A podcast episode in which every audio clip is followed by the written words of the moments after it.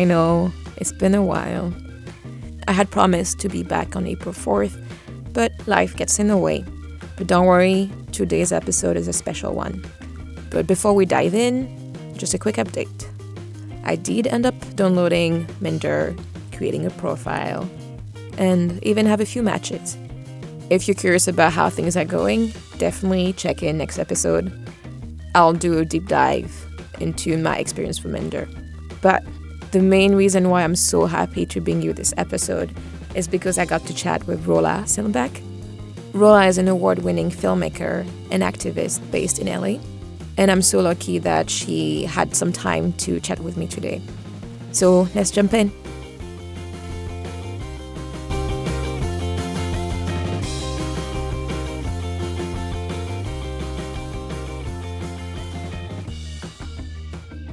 This is a learning as you go process for me. no problem. okay. Glad to be a part of it. Uh, what brings you to LA? Um, I, uh, I I moved to LA from San Francisco. Oh. Um, yeah, um, for filmmaking mostly. Oh, It makes And, sense. uh, yeah, yeah. Uh, that's that's where all the you know filmmaking is still. Uh, even though you know there's there's lots of other places around the country that's doing great stuff, but Yeah. um, but uh, but yeah, you know, I just thought it'd be good to be in the center of it all and uh, see how it all goes. Okay. Um, well, thank you so much for making time for me. I think, as you know, I've been quite interested lately um, in kind of uncovering the love lives of Muslim women, especially in the American setting. And, Mm. and I think that you bring a very interesting perspective because I think you dealt with that subject yourself in your work. Um, Mm. but you also occupy different intersections that not everyone does, which I find Mhm. really interesting. Uh, but before we delve in, I wanted to kind of hear more about your experience at Sundance.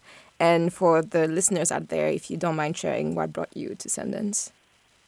Oh, oh, we're recording already. Oh, we are sorry. Sorry. oh, okay. Uh, hello, everyone. Um, yeah. So, uh, let's see. So, what brought me to Sundance? Um, so, I produced, I co-produced a short film called American Paradise, um, and uh, it's a, it's about uh, it, it's actually a true story based on a true story uh, about a about a down on his luck uh, 40s guy. Um, you know, just life is just kind of handed him a bad hand. Um, you know, not a very good job. Um, unattractive in his own mind. You know, just everything not going well for him, and so he decides to rob a bank. Uh, but not just rob a bank. He decides to rob a bank while donning a uh, a mask that impersonates him as a black man. Um, and this is actually based on a true story um, that happened. And so it's it kind of delves into um, a lot of subject matters that I think is at the forefront of a lot of folks' mind um, these days. Uh, you know, in in Trump's America, as we call it. Um, and so, uh, so yeah, so that short film got into Sundance, and um, and that's what I was doing there. And I understand that it was, I'm sure it was a great experience, but you mentioned that most of the work actually happens after. After, oh, oh, after Sundance, Yeah. yes, yes, absolutely, exactly, exactly. So, um, so Sundance uh, was just a, a phenomenal experience. You know, you you you get to um, just connect with so many phenomenal artists, uh, producers, creators, thinkers. Um, but it really is, uh, you know, you're only there for a short period of time, and so it really is what what you do with those um, with those newly found friendships and connections after Sundance, and and really working towards what your next moves are. Um, is where all the work is truly, um, and Sundance it's it's crazy because it, it really is just a whirlwind. Um, uh, it's just you know it's just one of those. It's it's just a snowstorm. Actually, there literally was a snowstorm when I was there. Um, uh, Park City, Utah. Um, I'd never been there before, and uh, it was freezing, and Oh I was and I wasn't prepared, and I just had on my sneaks Oh, and no. some jeans. Oh, no. I don't know. I bl- I blame it on me being a desert girl, you know. So I'm like, um, you guys got snow, huh? So it was. I use uh, I use the same excuses. Yeah, exactly. exactly. They and you know they're they're that they're excuses. I'm from West Africa. We don't know this. exactly. I grew up in the deserts of Abu Dhabi, man. I, I, you know, this isn't this isn't uh, natural for me. But of course, there were plenty of other brown people who were there who knew better than me, who were just dressed up fine. So it's just an excuse, you Yeah. know. I, I just, I just didn't know any better. Um, uh, so yeah, so Okay. it was. Uh, thanks for asking. It was, it was extremely inspirational. My first time there. It's been a dream of mine for for for a long time. As as is a dream for I think Mhm. You know many filmmakers. Um, it's it's kind of like the holy grail of independent filmmaking. Yeah. Um, so Super happy for you. Um, and Thank actually, you. that kind of segues into one of like the key questions I had for you, which is why filmmaking? Why did you choose filmmaking as a medium for you to not only tell stories, but, but also know you're an activist and you, you can feel that in the type of work that you decide to do? yeah, yeah, yeah. I think I think in general it's because that's the media that I connect with the Mhm. most, um, and I tend to do. Uh, you know, I don't really have a good. The the best measure I can give for what I think, you know, works or doesn't work is if I myself respond to it. So I can't tell, you know, um, I, I- it, it's just the medium that I respond to the the most and the strongest, and so therefore that's that's the medium that I chose to to kind of um, delve into. Um, and and and it turns out that it is, you know, in in in uh, in the age of of YouTube and and social media, it turns out that it is, you know, one of the most effective ways to Yeah. tell a story, to you know, to relay different types of messages, to kind of open minds, and to um, and to have people experience something that they may not have experienced before.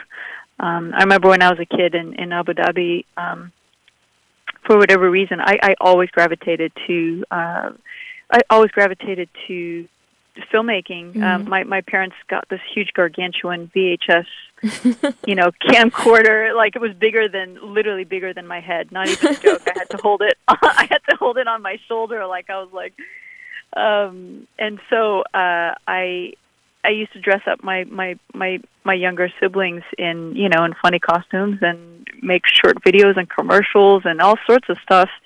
Um, and so it's it's just been something that uh, you know I gravitated towards ever since I was a kid. And you know when you grow up and and you, you don't quite know what's possible or Mhm. not possible. You just know that society tells you you're supposed to have a nine to five job Yeah. you're supposed to be, you know, an engineer or doctor or lawyer. Um, you have to have a career, and or else, you know, you'll be a failure and you'll never make money, and you know, you'll be homeless and um, you know, destitute for the rest of your life. And so, you you don't really know what's possible, what's not. All I knew is that I loved it so so much, um, and you know, thankfully, uh, I ended up being fortunate enough to to to be able to do it. Um, Yeah.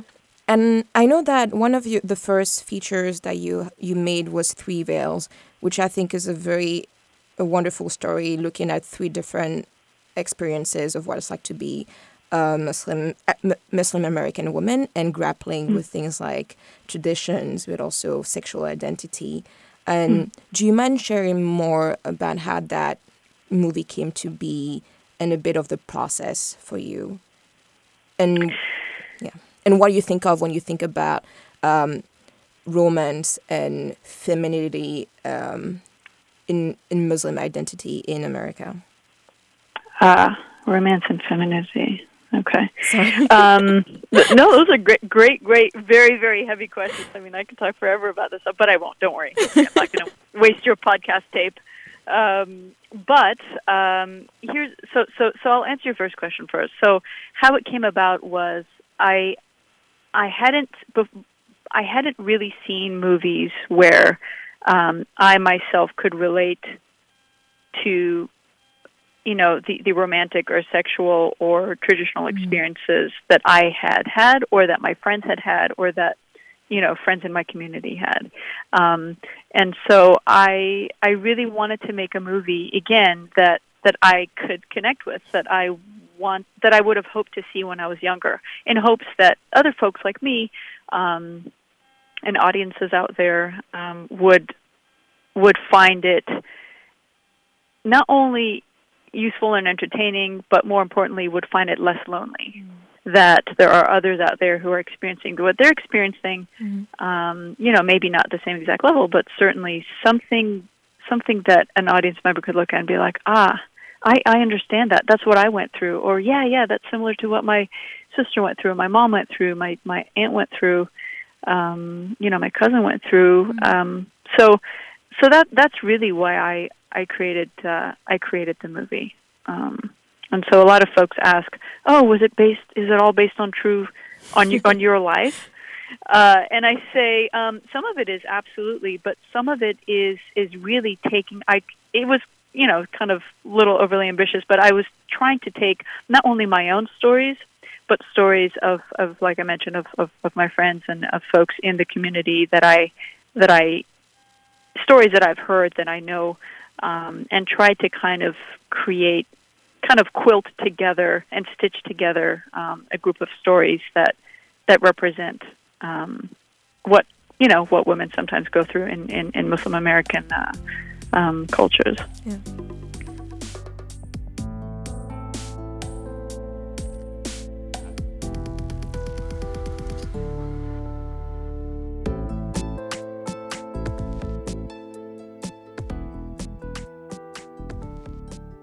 Um, I know you identified as as queer, and mm. and I don't know exactly when you moved to the U.S., but how does that identity identity work, or sometimes conflict with the other identity that you hold, being a a woman, being a Muslim, being Arab in mm-hmm. the U.S., and, and especially in regard of the rhetoric that we have right now here. Yeah, yeah, great question. Um, so yes, I, I absolutely consider myself queer. Um, as far as uh, as far as you know, what's a subset of what or what supersedes what? I, I, I first and foremost actually identify as a woman. Mm-hmm. Um, that that's that is the mo- that is the identity that supersedes all other identities, and I think it is because no matter what country you're from, what religion you're from, what background you're from, what age you are, mm-hmm. as a woman, there are experiences that we share, um, both positive uh, and certainly um, negative. Yeah. Um, that that really binds me, I think, to to the women in the rest of the world, and so it re- that really matters to me um, a lot. That I identify as a woman first and foremost. I think, as far as being queer, um, that's just one of the many things that I that I am, and I feel that unfortunately society makes it a bigger deal than I make it. you know what I mean? It's, it's not really that big of a deal for me, but sure. Um, uh, You're a rare gem for society. yeah, exactly. And and then as far as being Arab and Muslim, um, uh, so so you, you you asked me when I moved to the U.S. I moved to the U.S. when I was 13. So I moved, uh, you know, first first year of high school. Essentially, I moved to the U.S. Yeah. Um, I think that being Muslim was something. I, I actually used to be religious, um, mm-hmm. meaning um, not only did I identify with the faith culturally as an Arab Muslim, but I also did, you know, pray five times a day. Um, mm-hmm. I, I, you know, I read the Quran a lot. Um, I, I considered myself, you know, religious person, not necessarily conservative, but certainly religious. And and I think as I as I came into adulthood and as I met in the U.S., I met so many different people from all sorts of backgrounds. You know, Christians, Jews, Hindus, uh, atheists. Um, you know, I I I came to the conclusion that how can how can only one be right? Mm. How can religions that say this is the only way to be? How, how can how can every religion be the only right religion? And so it really kind of opened my mind to the fact that there are so many other belief systems um, that have good about them as well. Mm-hmm. Um, and so it made me really kind of rethink what did religion mean to me, um, even though I still consider myself culturally Muslim. And what does that mean, culturally Muslim? That means yeah. that I, you know, I I grew up that way. Um, mm-hmm. It's it's it's it's a faith that I consider home that I consider my core. Um, the celebrations, the values of giving, how to treat people, humility, um, you know, uh, staying away from hedonism, you know, all, all that type of stuff. Mhm. I, I absolutely believe in, and I took from Islam, and I still culturally identify with Islam. You know, I still celebrate Ramadan, um, you know, Eid. Um, uh, you know, like uh, I, I, it's still something that that means a lot to me. But I would say that I'm culturally Muslim, and I would not consider myself religious. Yeah, um, I relate relate a lot to what you just mentioned. Um, definitely, I definitely mostly see myself as culturally Muslim because hmm. growing up that way, there's so much that's tied. Be- the religion is culture is so intertwined hmm. that, and there's so much that you still want to keep with you, even if you find yourself no longer being that religious. And actually, very recently, I was on a trip. Um, and got to learn more about Baha'ism and realized that, wow, this is an hmm. interesting set of beliefs. I could easily see myself wanting to raise my children with those set of beliefs. And mm-hmm. being being able to have that exposure and even mm-hmm. consider it i think it's something that i don't think everyone allows themselves to do that because my parents are extremely religious but they've mm. been very good about letting their children kind of explore their own relationship with the faith. And i think mm. without that would be very difficult for me to balance this wanting to retain the culture but also wanting to sometimes question the religion and expose myself to other beliefs. Mm-hmm, mm-hmm, mm-hmm. Absolutely, absolutely, one hundred percent, one hundred percent. I think I think it's something that uh, that a lot of not just Muslims, but I think a lot of folks who grew up in a certain religion, you know, through their family um, and through their community, I think I think they grapple with that. Um, uh, just as much, certainly. um, given the topic of the podcast uh, do you mind if i ask about your current relationship status Ah, Facebook status. It's complicated. No, um, no, it's not actually. Uh, I I'm with a, a, a beautiful, beautiful woman. Um, we're we're we're going to be together for two years. Um, She's Jewish American, um, and um, just just the most beautifully hearted person I've ever met. So, um, and I'm very lucky to be with her. Oh, congrats Thank Um, you. then given that you already kind of went through what i'm going through right now which is thinking about dating and what i want in a partner um, do you mind sharing a bit more about how you approach those phases in your life where you're not uh, partnered with someone and kind of any advice you might have for some of our listeners out there Ah, advice. Aha. Uh, advice to find love. Um, I think I, I, I, I certainly would not consider myself a subject matter expert. Uh, I, I'm, um, I think for one, uh, I'm a workaholic. Um, and so what I would say is that um, maybe look for people who well, I think I think essentially uh, any any any advice.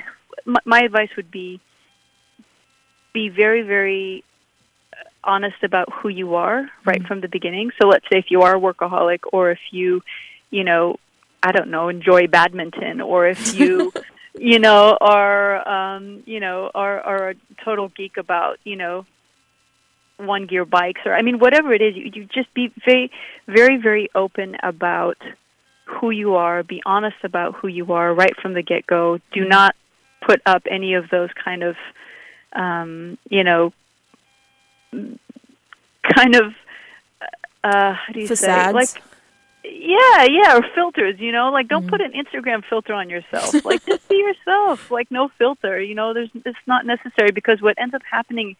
Um, I think I don't know if you've. I'd love to hear what where your experience has mm-hmm. been, but I I think that when I was younger, I had a I had a tendency to want to please everyone. yeah And so I had a hard time saying no. So if someone were to ask me out, I would just say sure. Yes. yes. Even if I didn't want to, it's like, oh, oh well, no, no, no, you know, I just want to, you know, I don't want them to not like me. I don't know what. Like I was, I was definitely very different, very, very different person. And so, um, I just, I, I, I, I feel like I, first and foremost, you should make yourself happy. Mm. Know who you are. Be comfortable with yourself before you go out looking for someone, because I think sometimes that repression that Mm. sometimes we get as people who grow up with parents who care about us, parents who maybe, you know, went a little far in terms of trying to shelter us from Mm. things.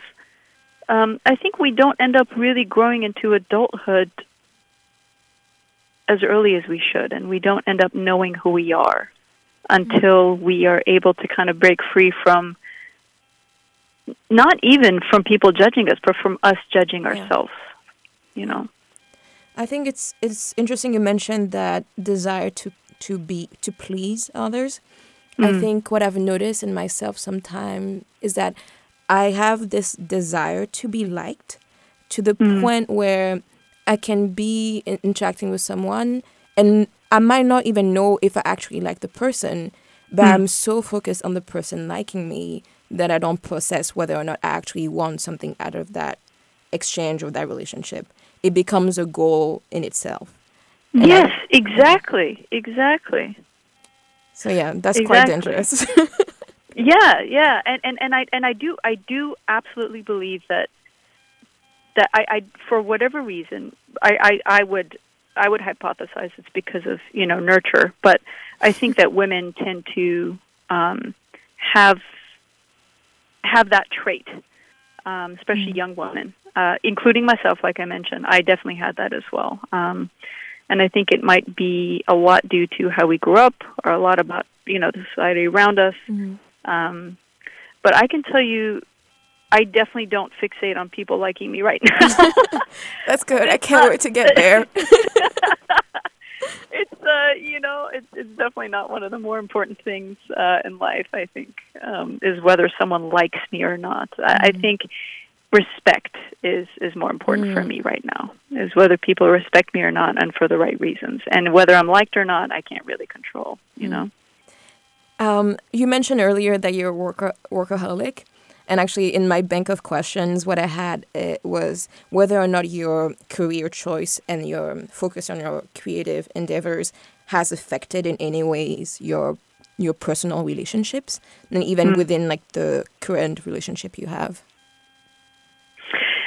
Yeah, I would say it has. Uh, it has, but um, I, I- I think I think essentially that the, the thing is that you you have a finite amount of time and energy. Mm. And as much as I'd love to think that you know, oh, I, you know, I have all the time in the world and all the energy in the world, I really, really don't. And so um, I, I'm much more intentional with with how I spend my time. Mhm. And so, what does that mean? That means that I I work and work and work and work, don't sleep very much. But when I do spend time with people I love, whether it's my girlfriend, whether it's, you know, my siblings, whether it's my dad, when I do, I, I do so with full intention and wholeheartedly. I am not doing anything else. I'm not thinking about anything else. So I Mm. might spend less time with the people I love. Actually, no, I do spend much less time um, uh, with the people I love, but that time ends up being extremely intentional and very, very. Um,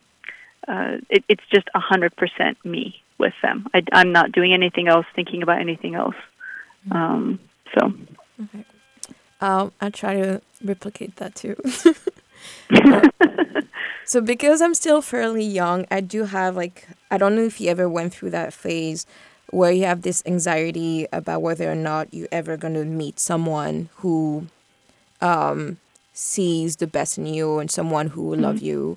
And I think I I mostly recently went through that phase, and I think that's kind of the reason why this podcast was was born. And I was Mhm. wondering if you ever felt that and how you work through these emotions. uh, yeah, I think. You know, I, I, I, I can't say that I have. Um, the reason why is because now, now a lot of my friends do. I, I Mhm. do have a lot of friends who are still um, you know, looking for the one, or at least someone who they connect with on a very deep, almost cosmic level, where they love them for them. You know, there's no other complications, and um, you know, and and they're looking for a relationship that doesn't feel like work. Yeah. Um, I would say, for whatever reason, again, I think it, I think it is because I'm kind of a workaholic. I never uh, being in a relationship was never um, was never my top pri was one of wasn't one of my top priorities, and so it ended up being if it came, it came. If it didn't come, it's fine. Um, so so I didn't really, you know, and so I got lucky because I, I and and and as with as with I think in life, as they always say, it's it's al- always when you're not looking that you get, you know, what you want type of a thing. And I and I'm very fortunate that even though I wasn't looking, I ended up, you know, finding the most beautiful human being to be with. But but it, it really wasn't uh, it wasn't at the forefront of my mind, and and it never never had been. So. How did you two meet? Uh, well, we met. Uh, we were working together, um, and we, I know, and uh, we were friends first, um, and uh, and it just kind of turned into something extremely special. I think I will say one thing. I found that being friends with someone first is is really really interesting proposition um, because because what ends up happening is as friends you you end up knowing a lot about each other that you may not have immediately disclosed as you know as partners or, or as romantic um, you know uh, lovers or something like that. And so you end up knowing all the things that each other likes or doesn't like. You end up knowing you know what you like to do when you hang out. You end up knowing what does someone look like when they hang out just you know and, and you know and you're just eating ice cream and watching funny movies um, you end up really, really getting to know the core of a person. Um, and you know, and it's a beautiful thing when you when you end up knowing each other first and then you fall in love. It's it's you've already gone through that. You know what you're falling in love with. You're not Mhm. falling with an idea, falling in love with an idea anymore. You're you're falling in love with a person that you know. You know? That's really beautiful. Yeah. So go find friends to fall in love with.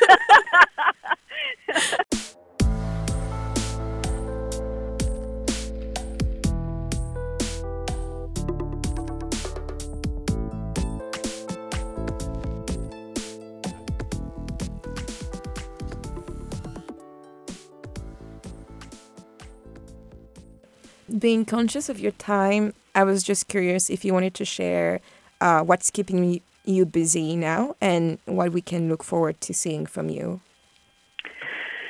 Yeah, so right now I'm working on a few projects. Um, uh, the I'm working on a few projects. Um, the, currently, one of them is called A Day with a Muslim. Uh, it's a docu series, a social experimental docu series where um, I bring two unlikely groups of people together to spend a day with a Muslim and see if at the end of the day their mind has changed. Um, and so, episode one uh, was Trump supporters spend a day with a Muslim, um, and that went viral. So Yeah. I decided to do a second episode, uh, and so I'm editing that right now. So be on the lookout for that. Um, and that second episode, um, the two groups of people I bring together, um, this episode is titled uh, "Los Angeles Gays Spend a Day with a Muslim." Wow, okay, that's a So- great that's a great setting. thank, thank you.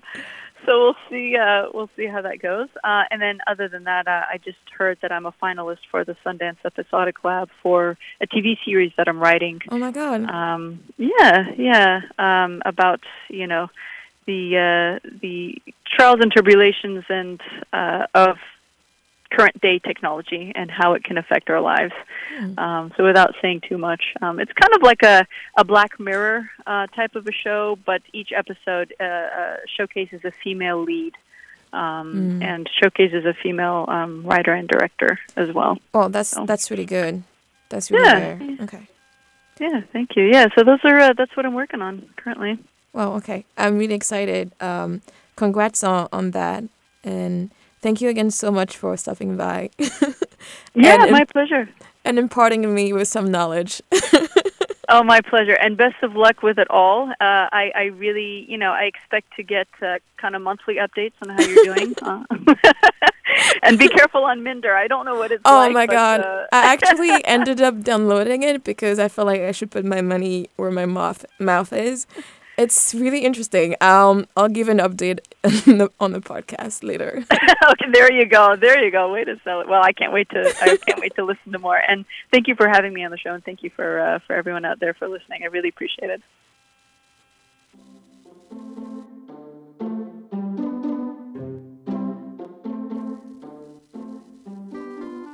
I feel like I've learned quite a lot through this call. I'm really looking forward to the day where I no longer feel that pressure to be liked first and foremost.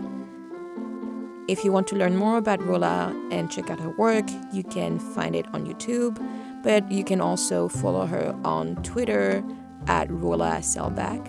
That's R O L L A S E L B A K. It is no longer Trypod Month, but nothing is stopping you from sharing the podcast with your friends, family, and foes. So follow us on SoundCloud and iTunes, leave reviews, rate us. You can find me on Twitter at Hattie Lurks. That is H A T Y L U R K S. Tune in next Tuesday for another episode. A bientôt.